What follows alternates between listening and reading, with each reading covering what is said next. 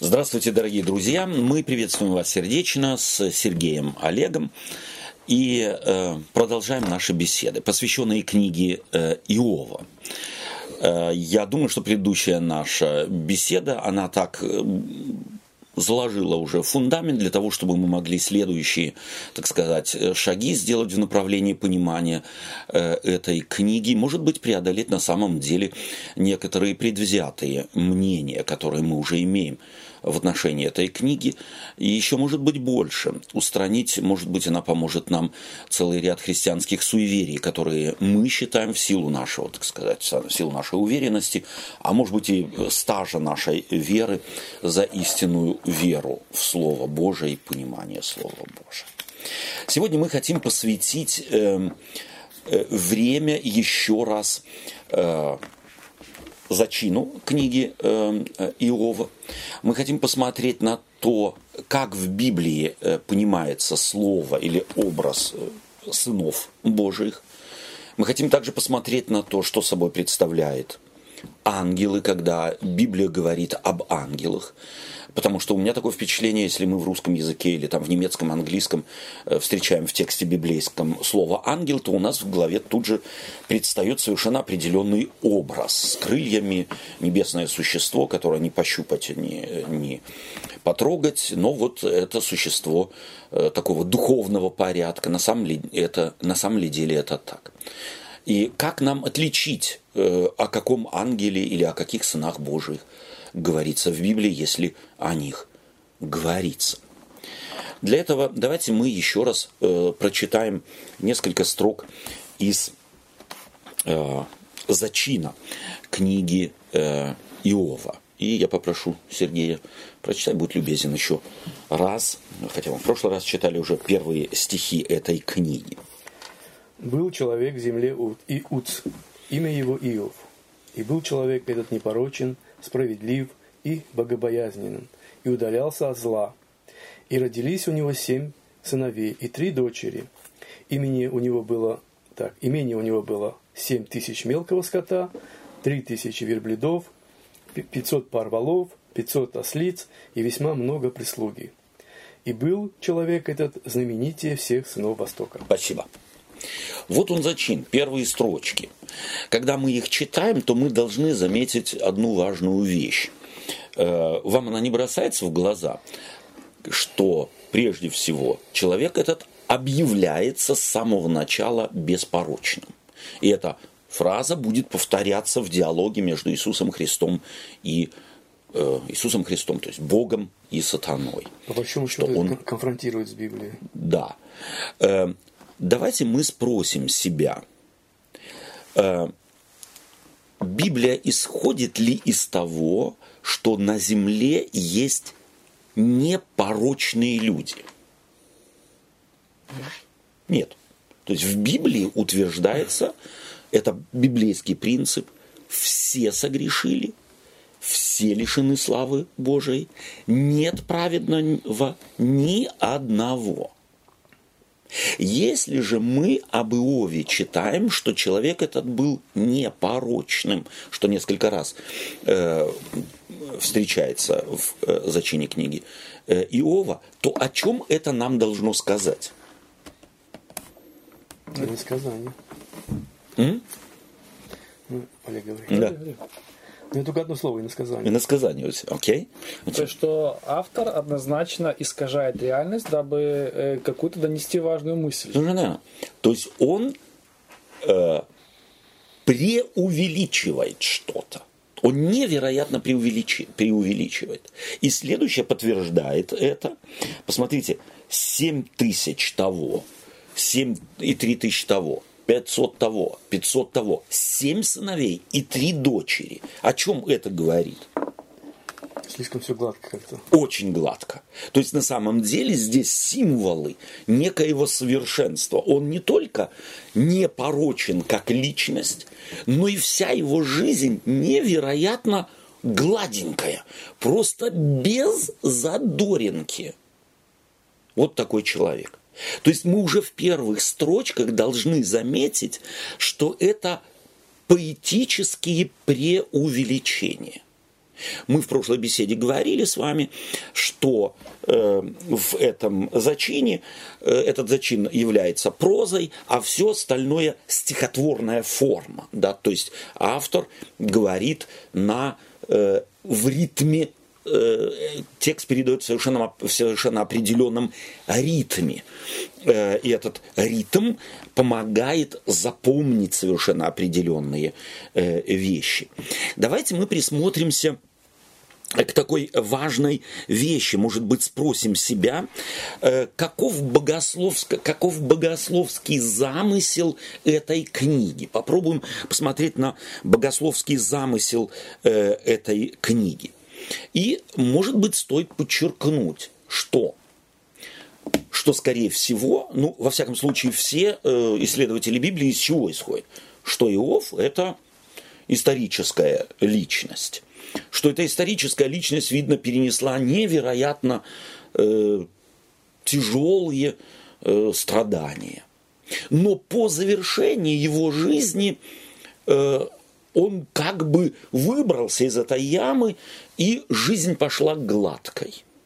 Вот здесь нам э, стоит э, посмотреть на эпилог, то есть на, на окончание, на завершение, на закругление идеи книги Иова.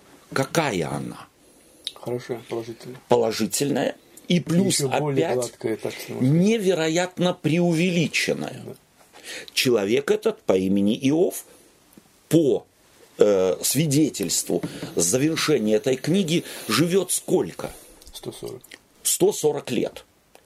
Чтобы пережить все то, что он пережил, нажить огромное, э, так сказать, богатство и так далее, сколько нужно лет? Ну, тоже, ну, лет пусть 30, 40, 50. После всего перенесенного он живет еще 140 лет. Что это за цифра? Она чему кратна? А вдвойне 70. Вдвойне 70. То есть опять совершенство. Некое совершенство, ну. удвоенное. То есть по Моисею, Псалом 90, человек живет, сколько ему отведено? По Моисею, по Псалму 90. 70, 70 лет. При большей крепости 80 лет. А этот человек сколько живет? 140. 140 лет. То есть мы видим, что здесь о благословении которое, которое, которым завершается его жизнь, оно удваивает некая, некую цифру совершенства. То есть 70 лет ему дана как бы ко всему еще и двойная жизнь. И он умирает в старости доброй.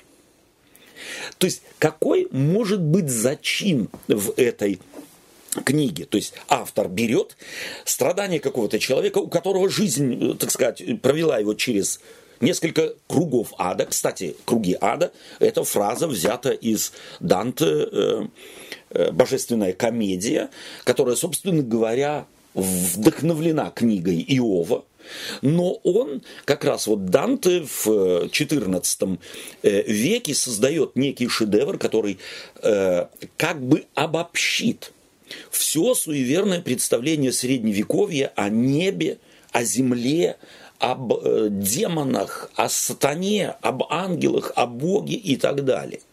И вот это поэтический шедевр этот, он настолько ему удался, что он как бы определил э, миропонимание хри- э, христиан средневековья в Европе что по сегодняшний день влияет э, и, э, так сказать, одевает как бы очечки на носик верующих людей. Они через, сами того не понимая очень часто, сами того не зная, читаем мы книгу, воспринимаем нашу веру в Иисуса Христа через очки божественной комедии – не замечая этого на самом деле, а именно все вот эти образы суеверия христианского в Средневековье, они им воплощены и определили миропонимание христиан. Давайте мы попробуем э, некоторые вещи, э, которые, собственно говоря, у нас, э, э нас сопровождают. Э, мы их, мы их иногда и нащупать не можем, попробуем их выявить. Большинство исследователей исходит из того, что Иов как мы уже сказали, историческая личность, человек перенес сложные, там сказать, э, вещи. И вот что хочет автор? Эта книга не представляет нам никакой демонологии, на основании чего мы это можем однозначно сказать так, утверждать. Есть какие-то представления о том, на основании чего мы можем говорить, что здесь учение о том, Э, что Бог общается с сатаной, сатана с Богом, и они какие-то делают общие дела. Э, и уж что у сатаны, как вот в божественной комедии, есть свой мир, вот этот подземный мир или этот мрачный мир, этот мир злой, который преследует людей на каждом шагу, ставит капканы и так далее и тому подобное. На основании чего мы это можем сделать? Как вот читая книгу Иова, книгу Иова, мы ее имеем как бы так немного на нашем подсознании. Какие бы аргументы вы привели? Ну, как в прошлый раз уже говорили, что Иов, допустим, не вспоминает ни один раз про слово сатана. Супер. То есть он, если обвиняет, обвиняет Бога, ну, как mm-hmm. обвинять, в кавычках. Или претензии обвиняет, предъявляет. Да, mm-hmm. И не вспоминает даже. И не говорит, почему ты сатану меня, э, мне повесил, так сказать, Вообще на не пятки. напоминает никакую другую, другую силу, кроме Бога. Окей. Okay. Mm-hmm. Потом друзья никогда не ссылаются тоже на это. Не дело. ссылаются. Ну и выводы там, которые в Библии, э, в этой книге написаны, mm-hmm. они тоже не, не упоминаются об этом. Абсолютно. То есть и сам Бог, вот здесь тоже, мне кажется, очень важно, ведь если мы, э, вот нам надо иногда читать книгу, будто мы ее читаем в первый раз. Вот у нас с собой некое такое усилие э, э, сделать, принять его и читать книгу как первый раз. И тогда вот когда э, вот эти три огромных пассажа, где друзья, каждый выступает против Иова, Иов э, защищается после каждого, эти три, три так сказать, отдела в, в книге э, Иова. И в конце концов вдруг появляется Бог, который начинает говорить. Вот здесь нужно себе представить человека, э, который э, читает эту книгу впервые какая у него тут же появится потребность или какая у него невольно появится, какое ожидание невольно появится, когда ни к какому выводу не пришли, не пришел ни Иов, ни его друзья вновь и вновь, начиная спорить между собой, Какое ожидание возникает, и это на самом деле так хочет автор, чтобы возникло желание и некое ожидание у читающего эту книгу, когда на Э, так сказать, на фоне всех этих дискуссий появляется Бог. Ну, как обычно, как обычно да. фильмы у нас кончаются. Да. Наказать виновного, поймать, okay. излечить виновного и наказать его. Да. Или, по крайней мере, показать, кто виноват. Уличить виновного. Уличить, да. Окей. Okay. да, да. Или показать, кто это, по крайней Но мере. виновного, виновный не называется. Даже сам Бог, он, по-моему, ничего конкретно не отвечает. Абсолютно, ему. абсолютно. Виновного не называется, Олег. Да, да. Э, но а разве виновного назвать? Это значит вы все слепы, вы подслеповаты, это сатана. Вот он ставит людям капкан. Нет этого. То есть то, чего Библия не говорит, нам должно услышать, очень важно. Плюс второе, что должно просто ожидаться, что выдержавшему такое испытание, которое Бог наложил на этого человека через сатану, но ну, ему медаль по минимуму должна быть. Ему нужно бы сказать, хорошо, добрый и верный раб. В малом ты был верен, над многим тебя поставлю. Такой жанр есть у нас в Библии? И такой вывод. Или разве в Библии нет, э, когда Иисус Христос рассказывает притчу о сеятеле, и вдруг появляются там плевелы? И приходят к ученики, или, э, так сказать, служители этого э, господина, который сеял доброе семя, и спрашивают его, Откуда злое семя? Ты ж. Ответ Иисуса Христа какой? Оставьте. Оставьте это второй план, а первый план? Человек, злой человек сделал это.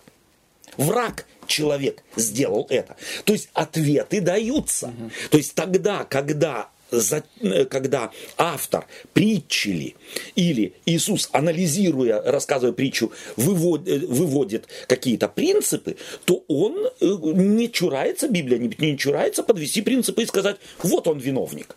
Или ты хорошо сделал, выдержал, сделал, вот тебе, вот тебе награда. Но здесь нет, как ты правильно сказал, не уличен злой, о нем будто его нет, вообще ничего не говорится. Но и тот, кто добрый, ну минимум добрый-то есть, Иов-то добрый же, он же сколько перенес страдания.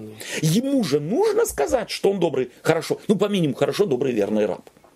Но и этого Но автор как бы не делает. Там же есть слова, допустим, что когда он обращается к этим, что вот вы не так обо мне правильно говорите, Правильно как говорите. раб моих. То есть это с какой-то степени похвала. Похвала. Да, совершенно верно.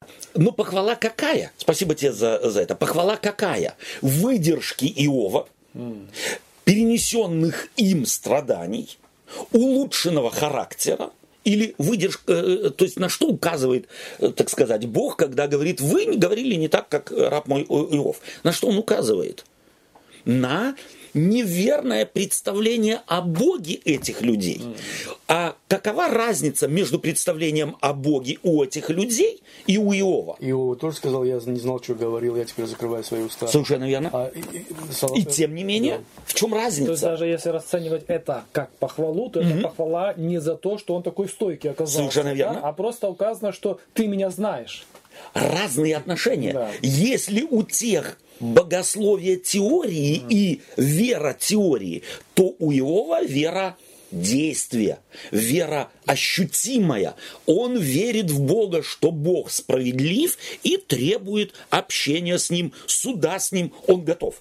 На такое способен только человек, Знающий. знающий Бога. А знающий может быть э, только если есть какие-то взаимоотношения. Еще больше, это не только Бога знающий, а еще Сын. Божий.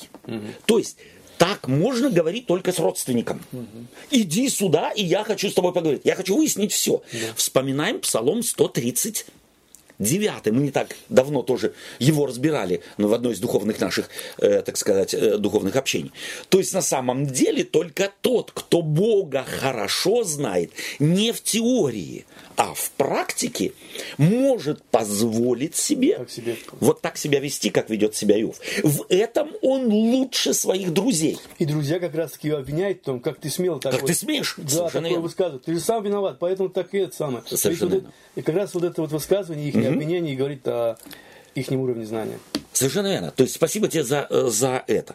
Эм, теперь давайте мы эм, приведем пример. Вот есть в Библии, э, да, может быть еще одна мысль очень важная. Иов объявляется чистым с самым, с самого начала. Это значит, что и проходя через эти э, переживания, страшные переживания жизни, Библия однозначно, или в этой истории библейской, никак не показывается, что Бог, может быть, какую-то другую цель преследует. Усовершенствовать Иова. Эта мысль чем пресекается? Чем просто устраняется?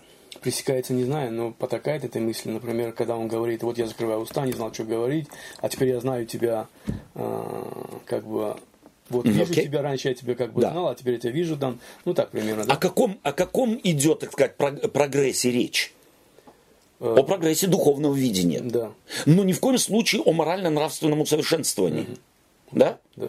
То есть нет, э, если сосуд объявляется чистым, И иначе в итоге бы Бог должен был к этому подвести. Совершенно вот верно. теперь ты чистый. ты чистый, да. Ты был А чистенький, но самый- сейчас стал самый чистым. А так с самого начала он говорил, что не порочен. Абсолютно. Да. То есть уже, э, так сказать, э, в начале книги с этой идеи о том, что через страдания можно усовершиться, в данном случае, во всяком случае в этой книге, и этой идеей вообще ставится препон сразу. Сразу красный, так сказать, въезд запрещен. В этом направлении не думайте даже, ибо он не порочен. Это абсолютно, это суперлатив богословского, так сказать, заявления о человеке, то есть высшая степень, уже превысить ее человек не может. Если он совершенен, значит он совершен. Совершенную вещь усовершенствовать невозможно. В его морально-нравственном плане он совершенен. И потому, и проводя его, как некоторые христиане считают ошибочно, через эти страдания Бог хотел его усовершить. Этой мысли, это только привнесенная в Библию фантазия многих людей, но ни в коем случае не вывод, который мы можем сделать на основании этой книги. А теперь еще одна, может быть, один вопрос э, для меня очень важный. Вот есть в Библии э, образ, э, который близок к Иову. Э, есть такой образ в Библии, в Ветхом Завете, на который, указав, мы можем сказать, вот здесь мы можем некоторые вещи во взгляде на Иова понять лучше, потому что тут есть параллели. Иосиф. Иосиф. История Иосифа. То есть она начинается с чего? Страдания тоже. Он хороший, он сообразительный, он умнее своих братьев. Им, он пророк в семье, то есть ему видение одно, ему сон другой и так далее. Но он ненавидим Любимчик братьями. С- Любимчик Ну, отца. Он и там, как говорится, шестерил на братьев, так что он тут как бы не совсем уж и непорочный. Нет, но это непорочный, это Ну, понятно. непорочный в нашем понимании, да. Но э, э, реплика уместна. То есть он непорочный в нашем понимании. В понимании патриархальном, там, где нет личностей, личности там не играет роль, там играет роль клан. Ты должен работать на клан. И как раз Иосиф, говоря о том, что братья его там где-то дурят не своего отца, себе, а всей а семье. Всей семье. Он говорит отцу то, что они делают, и таким образом работает на клан, а не на себя или на братьев. В этом смысле он никак не нарушает какую-то морально-нравственную э, норму. То есть он тоже предстает перед нами как личность совершенная. Плюс про- про- про- его продают в рабство. В рабстве кое-как он выкарабкался до управляющего, э, так сказать, своего рабовладельца. Что получается? Он попадает в тюрьму. То есть он все ниже и ниже и ниже падает. В тюрьму попа- попасть, будучи рабом, уже это достичь дна.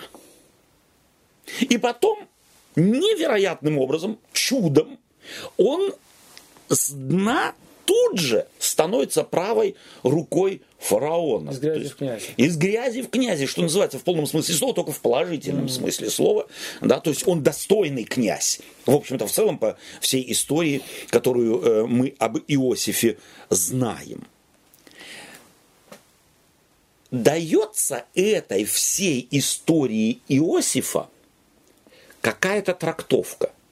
И кем она дается? И какая она?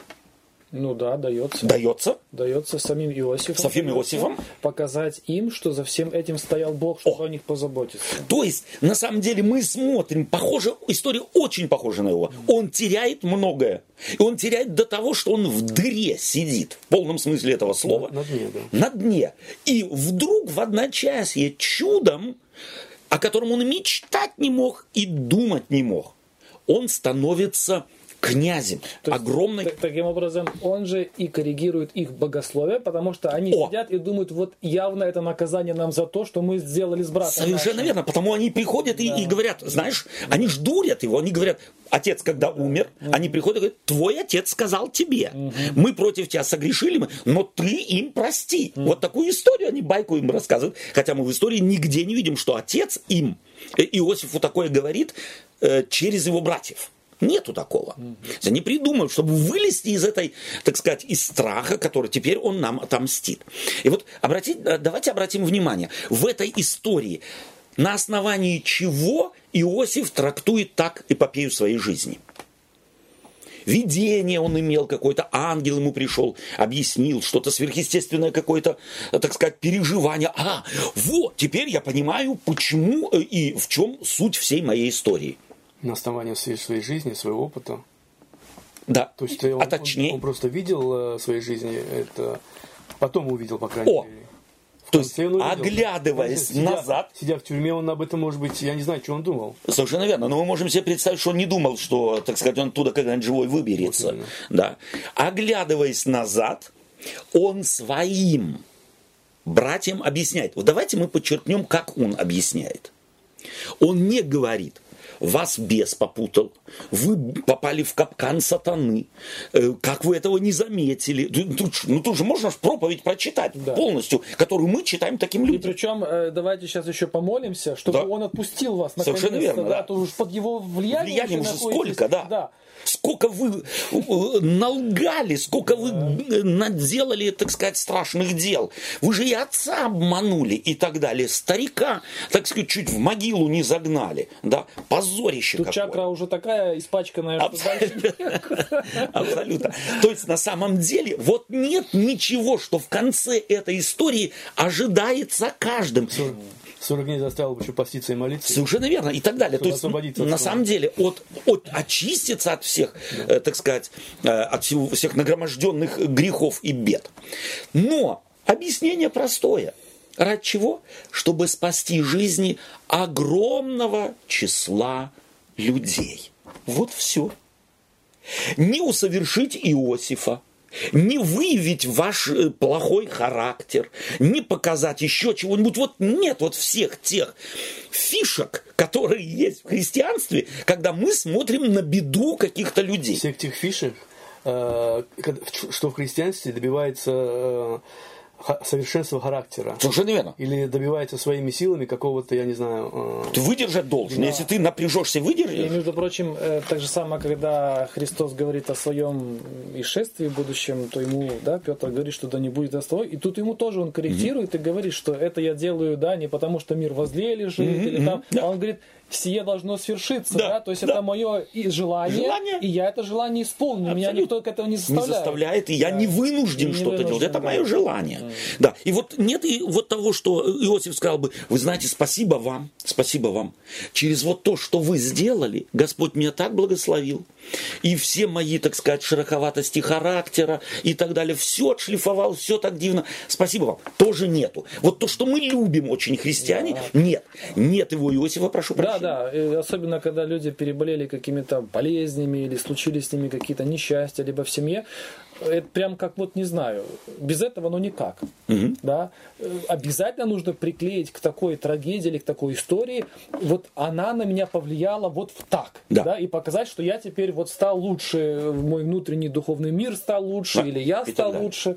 Да. То есть на самом деле мы где-то пыжимся и пытаемся каким-то нашим маленьким успехом, э, который абсолютно возможный, и мы, мы растем, мы, э, так сказать, делаем выводы, мы на чем-то учимся, без сомнения, и страдания, но и хорошая жизнь тоже меняет человека. Не обязательно пройти через страдания, чтобы чтобы измениться. Но вот в христианстве есть это представление, что страдание это лучший метод изменять людей, шлифовать их жизнь и так далее. Э, это вот первый миф который мы не можем прочитать в книге Иова, потому что его нет. А того, чего в книге нет, нам и нельзя проповедовать. То есть того, чего в книге нет, это очень важная весть, которую нам нужно услышать через молчание книги Иова. Этот вывод был бы неверный. Кстати, вот да. по-моему, высказывание такое есть стих, что а, и кусали языки свои от страданий своих, mm-hmm. и, и, прокля... э, и этот, не проклинали, не слово проклинали, там другое стоит, а хулили на Бога mm-hmm. все равно. То есть они страдали, но это не привело их людей как бы к совершенству и к Богу. Mm-hmm. Страдания. Да. Спасибо. Итак, первый вывод мы сделали. Э, книга Иова, чему же она учит? Мы сейчас посмотрели на то, чему она не учит. Э, в продолжении нашего общения, у нас еще время есть, мы много тем посвятим книге Иова. Чему же она учит, мы будем говорить Э, может быть, следующей, через одну встречу. А сегодня мы поговорим, мы сказали о том, чему она не учит. Очень важно. Вот этим выводом, которые мы, христиане, очень часто э, приходим и трактуем вот так книгу Иова или страдания человека, этому она нас не учит. Именно во взгляде на книгу Иова.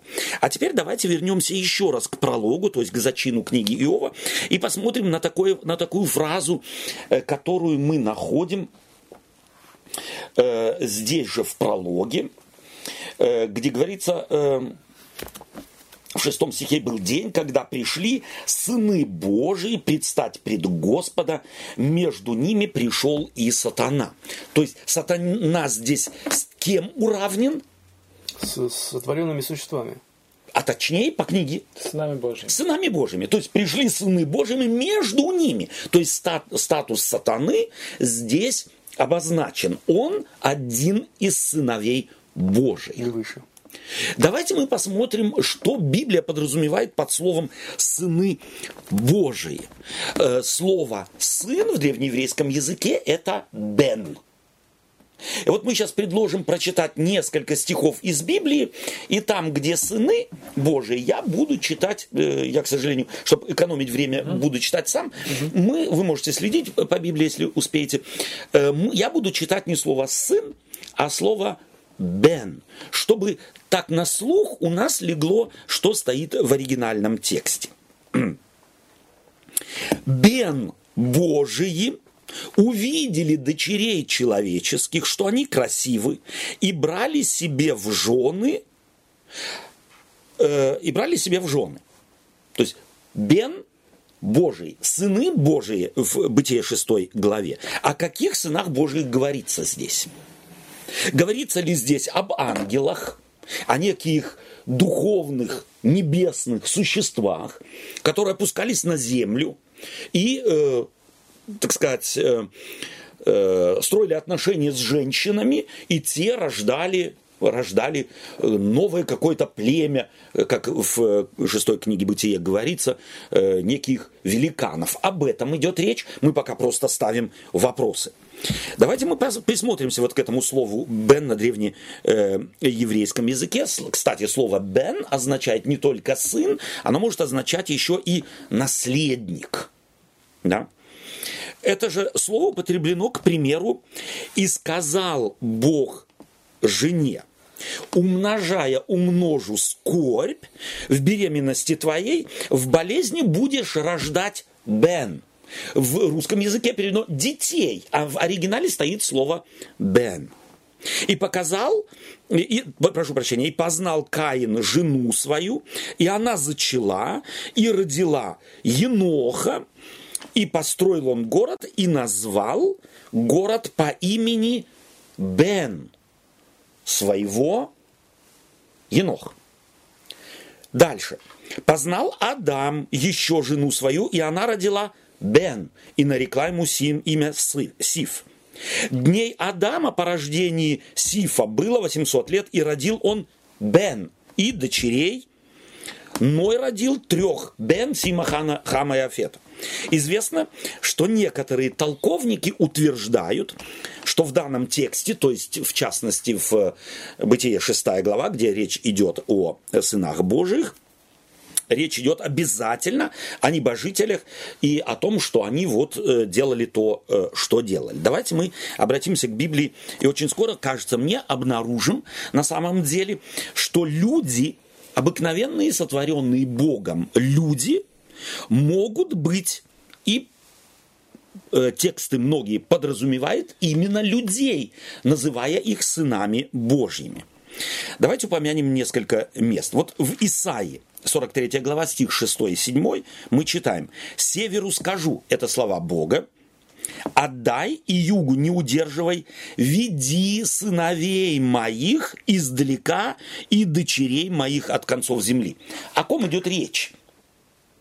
О небесных существах? Об ангелах? Ну, понятно. Нет, об народе израильском. Исайя 45 глава 11 стих. Так говорит Господь, Святый Израилев и Создатель его. Вы спрашиваете меня о будущем сыновей моих. И хотите мне э, указывать в деле рук моих контекст однозначно показывает, что речь идет не о небожителях, а о народе израильском. Это все Бен. бен. Это Бен, угу. да. Прошу прощения, я не прочитал слово. Угу. Бен моих. Иезекииля 16.21. «И взяла Бен твоих и дочерей твоих, которых ты родила мне, то есть об Израиле, о женщинах Израиля говорится. Бог как бы упрекает женщин Израиля. И приносила в жертву на снедение им, то есть валом. Мало ли тебе было блудодействовать, но ты Бен моих заколала и отдавала им, проводя их через огонь и так далее и тому подобное. О каких сынах идет речь? Бен моих, о сыновьях моих идет речь. О каких сыновьях? Земных. Понятно, о земных, рожденных женщинами Израиля. В Захарии, 3 глава, с 1 по 15 стих, э, говорится, э, прошу прощения, я прочитаю потом позже, э, там говорится о, э, контекст другой, мы вернемся к нему. В Малахии 2 глава. Не один ли у вас отец? Не один ли Бог сотворил вас? О ком идет речь? Об Израиле. о людях, об Израиле, а вообще о творении, в частности об Израиле, и называет Бог себя по отношению к тварным существам Отцом, отцом, родителям. родителям. Это были стихи Ветхого Завета. Э, А как насчет Нового Завета? Давайте посмотрим в Новом Завете. Э, Давайте просто прежде спросим себя, кто мы по Новому Завету, по отношению к Богу? Вот то, что у нас в голове есть высказывание Нового Завета. Бен Божье. Бен Божий, дети Божьи, сыны Божьи. Здесь, может быть, нужно сказать, что слово «сыны», «бен» – это некий обобщающий термин, который предполагает и женщин тоже. Только, то есть не только мужчин. Мы сыны, мы дети Божьи – это собирательный термин. Давайте прочитаем. Э, Мы являемся, так сказать, детьми Божьими. Э, И читаем в Галатам, 3 глава, 26 стих. «Ибо все вы, если перевести здесь на еврейский язык, бен Божий по вере в Иисуса Христа». Апостол Павел говорит, все вы сыны Божии по вере в Иисуса Христа. Или Галатам 4.7. Посему ты уже не раб, а бен, сын. А если бен, сын, то и наследник Божий через Иисуса Христа. Смотри, смотрите, какую любовь дал нам Отец, пишет Иоанн в первом своем послании 3.1, чтобы нам называться и быть детьми Божьими, сынами Божьими, дочерями Божьими. И поэтому сам Иисус учил нас молиться, обращаясь к Богу каким словом? Сын. Отец, Отче наш, сущий на небесах. Таким образом, подчеркивая, что тварные существа на земле являются сынами Божиими. Иоанна 8 глава, 41 стиха. «Вы делаете дела Отца вашего, говорит Иисус Христос, книжникам, фарисеям, своим противникам. На это сказали они ему. Мы не от любодеяния рождены, одного Отца имеем Бога. То есть понимание иудейское во взгляде на Бога, какое было, и свое отношение к Богу. Каким словом они а, подчеркивали? Кто отец? Бог. Бог. То есть в иудейское понимание сыны Божии – это народ Божий, это те, кто исповедует Бога. Иисус сказал им, если бы Бог был Отец ваш, то вы любили бы меня, потому что я от Бога и шел, и пришел. Ибо я не сам от себя пришел, но Он послал меня. Почему вы не понимаете речи моей? Потому что не можете слышать слов моих. Ваш отец – дьявол. И вы хотите исполнять похоти отца вашего. Он был человеком-убийцей от начала и так далее. Это известный текст. Теперь у меня вопрос. Когда Иисус Христос здесь говорит им, ваш отец дьявол, то он имеет в виду, что каковы отношения Бога к сотворенному ему миру, таковы же и отношения тех, кто исполняет, то есть кто увлечен злом, э, так сказать, грехами и так далее, что у них тоже какое-то есть отношение к какому-то негативному Богу, дьяволу. Параллельно ли это высказывание? Да нет, конечно, это полемическое высказывание, которое совершенно другую, э, другую э, эту смысловую нагрузку несет Абсолютно. себе, да? Что вы в данном случае, вот этот хаос в голове, который у вас, да, Да. вы его сеете вокруг себя и удивляетесь. То есть ваш отец хаос. Да. Сатана, шатан, его исходное, э, так сказать, значение означает хаос. Или личность, или, может быть, э, кто вы знает кто, кто сеет неразбериху. Вы делаете дела отца вашего. А ответ оппонентов – мы не от любодеяния, то есть отец наш Бог. И, как мы уже сказали, э, они Иисус Христос их уличает и говорит, ваш отец дьявол. То есть, на самом деле, еще раз, эти две фразы абсолютно не конгруентны, они не есть их параллельны. правильно можно увидеть, когда у тебя есть правильное понимание э, Библейского понимания. Библейского понимания, То да. есть Тогда они вписываются правильно в контекст. То есть здесь нет некоего дуализма, где о сатане говорится как о не- некоем, некоем существе или личности, которая имеет свое царство и рождает в мир, как Бог, производя людей. То есть абсолютно, это абсолютно было бы ложно. И тот, кто так понимает эти слова, тот, собственно говоря, э, носит в себе, на самом деле, вот эту, эти образы э, божественной комедии Данта. У него они есть. Итак, дети Божии мы прежде всего по происхождению, если речь идет о сынах Божьих, по происхождению. И по признаку, что мы Бога ищем и хотим добро творить.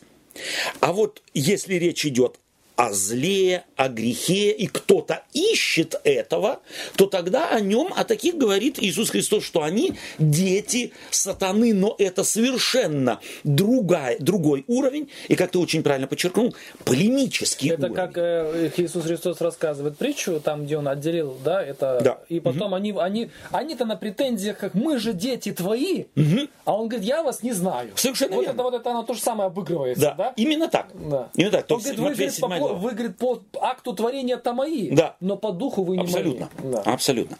То есть, все водимые Духом Божиим суть сыны Божии. То есть, под акту творения сыны Божии, по акту теперь э, воли изъявления мы творим волю Божию, или те, кто творят волю, волю Божию, потому что вы не приняли духа рабства, говорит апостол Павел в послании к римлянам. Э, но приняли духа усыновления, то есть духа сыновнего, духа Бен, который Бог посылает, которым вы называетесь, вы называете или Богу обращается Ава Отче, то есть папочка наш Отец. Сей самый Дух свидетельствует Духу нашему, что мы Бен Божий, дети Божии. Римлянам 8 глава 16 стих. Кто здесь имеет, кто здесь имеется в виду? Еще раз, повторно, небожители или обыкновенные, грешащие, слабые, немощные, как Петр, как Иоанн, как Фома, неверующие люди. Кто имеется в виду? Однозначно грешные люди, живущие на этой земле, а не некие духовные э, существа. Ибо объяснение дает сам апостол Павел. В Римлянам 8 глава 9 стих, несколько выше. «Но вы не по плоти живете, а по духу, если только Дух Божий живет в вас. Если же кто Духа Христова не имеет, тот и не его». То есть вот во взгляде на мораль и нравственность он хочет сказать, если вы, и вот здесь Дух имеется в виду не третья личность божества, а имеется в виду образ мыслей, миропонимания, ценности имеется в виду, а не, как переводчики русского текста переводят здесь дух с большой буквы, сугерируя, то есть э, намекая, будто здесь нужно понимать э, третью личность божества. Почему? Потому что я не могу э, иметь чуть-чуть духа, э, чуть-чуть больше или много. Я либо имею Духа Божьего в смысле третьей личности божества, либо не имею. А вот э, говорить, иметь дух, который ведет меня к добрым делам, это миропонимание, это принятые христовые ценности, это да, принятые... И они могут расширяться. И они, они могут, могут расширяться, да. совершенно верно. То есть я могу расти mm. в морали и в нравственности. Итак, кто входил к дочерям человеческим? Небожители, бесплотные существа или человеки? Человек. Понятно, что какая-то группа людей, которая себе дала имя «Мы сыны Божии». И вот интересно, что когда мы книгу «Бытие» читаем, и там, э, так сказать, э, родословные перечисляются, кто родил кого-то, то интересно, что в еврейском миропонимании вот это «родил» не обязательно означает физиологическое рождение, а может еще обозначать духовное рождение. То есть кто-то был ближе к Адаму, к Сифу, к тем, кто верили в Бога и в голове своей носили еще образ утерянного рая. Это были сыны Божии. И почему в Бытие 6 главе рассказывается, что сыны Божии, то есть те, которые явно были ближе к Адаму, к Еве, к тем, кто еще носили вот эту идею о рае, о Боге, о творении, почему рассказывается, что они вдруг вот такое хулиганство делают? Что начинает земля растлевать. То есть время близится к чему? К потопу. Седьмая глава уже пойдет о потопе. То есть автор а э, Моисей хочет показывать, как стремительно грех извращает даже тех, кто назывались сынами Божиими. Они были благословенными, и даже они творили, что хотели. То есть грех опасная вещь. Грех, она по сравнению со всеми другими животными, вспомним змея в саду Едемском, змей репрезентирует грех. Он безвинный. Он может говорить, и кажется, он, подчеркивается, умнее всех или мудрее всех полевых зверей. Почему? Потому что на вид, ну, букашка. Сравни его со львом. Сравни его с э, да. гиеной какой-нибудь. Он как тот вирус, который не видно, но который попадет Совершенно. в тебя, разрушит И все разрушит тебя до основания. Mm. Он кажется таким невинным. Но на самом деле его, последствия его укуса и это не некое существо заоблачное и некое существо, э, так сказать, духовное, а это совершенно определенный намек на то, народу израильскому, находящемуся в пустыне, Моисей проповедует. Смотрите, грех который уже ваших родителей э, э, был причиной изгнания ваших родителей из рая – и вы лишитесь рая земли, текущей молоком и медом, если не учтете, что грех, на первый взгляд, кажется невинной вещью, а может принести с собой потрясающие, разрушающие, так сказать, последствия. И вот это очень важно учитывать. Сыны Божии под натиском греха потеряли свой статус. Имя еще было, а жили они собственно говоря, как весь допотопный растлевший мир. А теперь давайте посмотрим, еще у нас есть чуть-чуть времени, посмотрим, кто же такие ангелы.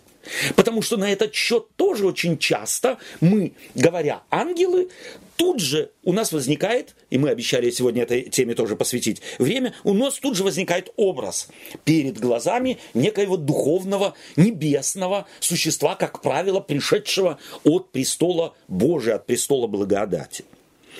Э, что значит слово «ангел»? В греческом языке ангелос, кстати, к сожалению, не переводится, а должно бы перевестись. Это слово, которое употреблялось в быту, в, в э, самом расхожем смысле слова. Слово ангел означал почтальон. То есть тот, кого послали какую-то весть принести. На бумаге ли или устно не имеет значения, он был почтальон. Или передачу какую-то. То есть это ангел. В терминах Библии э, а мы привыкли к сказкам, к мифам, и потому тут же мифические сказочные существа у нас э, возникают, но в Библии терминология другая. Она очень похожа на сказочные мифические, но значение этих терминов никак не совпадает с нашими привычными. Итак, слово «ангел» наша русская Библия переводит с древнееврейского слова, которое звучит как слово «малак» или Малах, мы точно не знаем как, но э, вот я теперь хочу прочитать несколько тоже библейских текстов, где буду вместо ангел произносить это еврейское слово. А вы послушайте, и мы потом попробуем несколько вопросов поставить. Я читаю из Бытия 16 глава 7 стих. «И нашел ее, Агарь имеется в виду, Малак Господень, у источника воды в пустыне, э, у источника на дороге Суру. То есть ангел Божий переводит э, переводчик. И пришли те два Малак, в Садом вечером, когда Лот сидел у ворот, Лот увидел и встал, чтобы встретить их, и поклонился им лицом до земли. Речь идет об ангелах.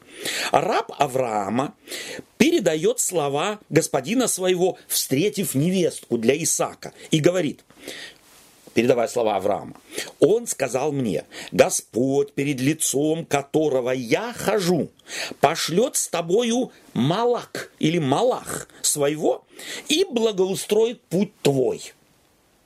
Когда мы читаем э, историю путешествия этого э, слуги Авраама, ему какой-то ангел где-то встречается? Нет. Нет, конечно. То есть о чем идет речь? Дальше. И увидел во сне, речь идет об, э, Исаак, э, э, об э, Иакове. Вот лестница стоит э, на земле, а верх ее касается неба. И вот Малак Божий или Малах Божий восходят и не сходят с нее. Э, и послал Иаков, Бытие 32 глава, 3, 3 глава, перед собою Малах, вестников к брату своему Исаву в земле Сир и область Едом.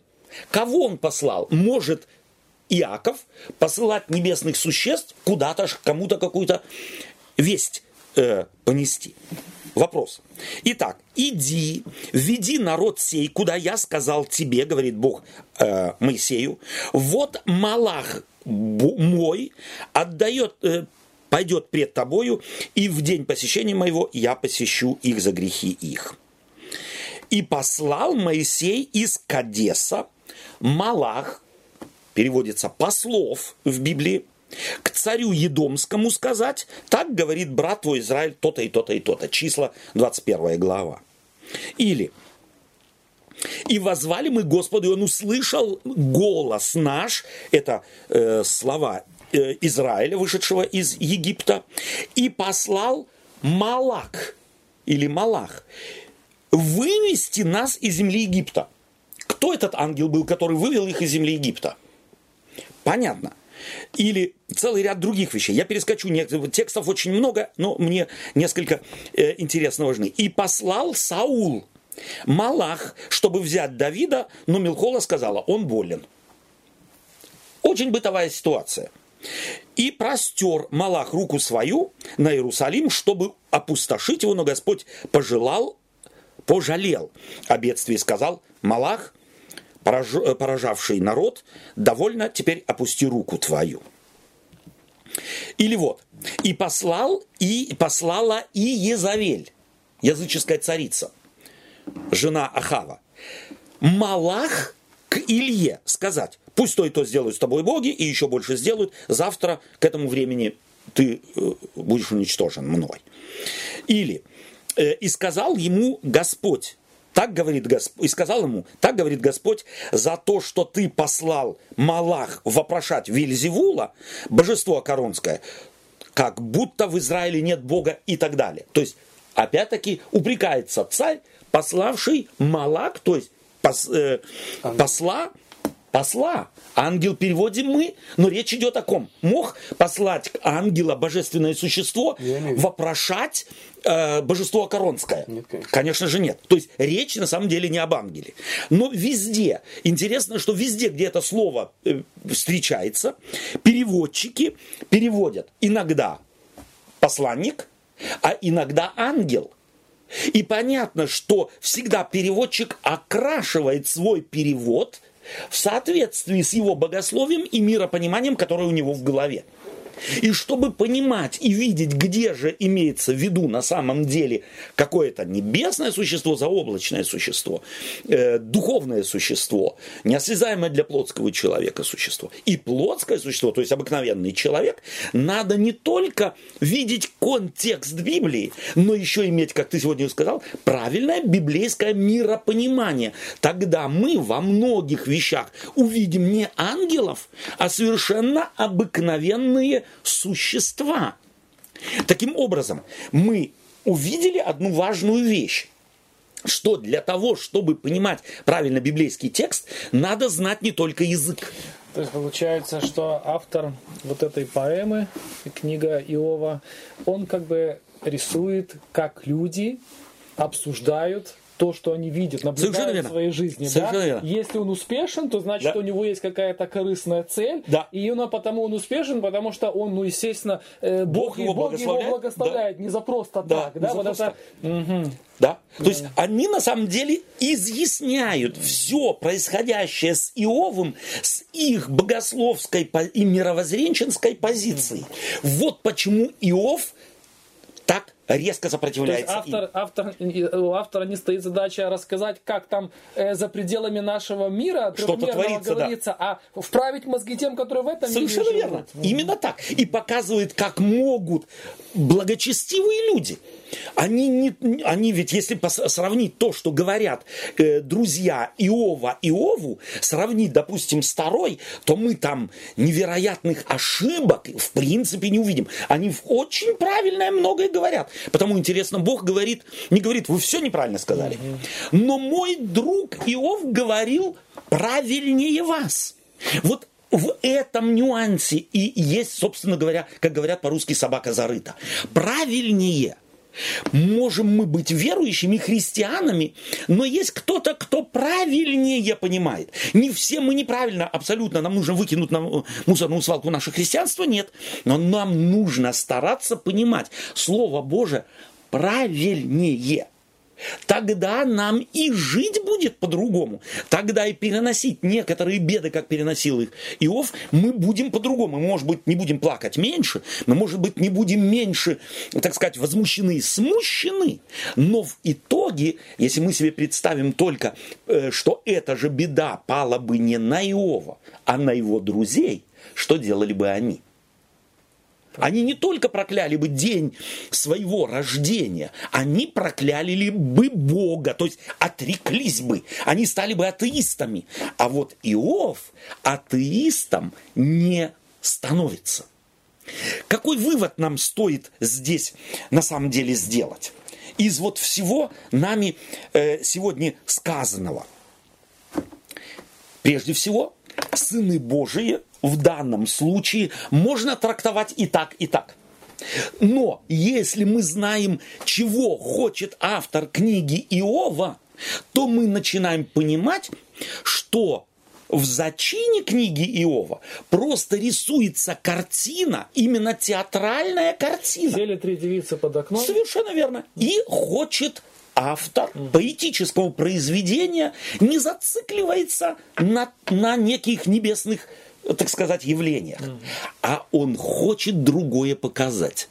Ему нужно только ввести в курс дела. На уровне мышления того времени, на уровне представления того времени, чтобы изменить отношение людей к Богу, к катастрофам в мире, к невероятным э, конфликтам в этом мире, к вопросам, которые у нас возникают, и к чему подвести.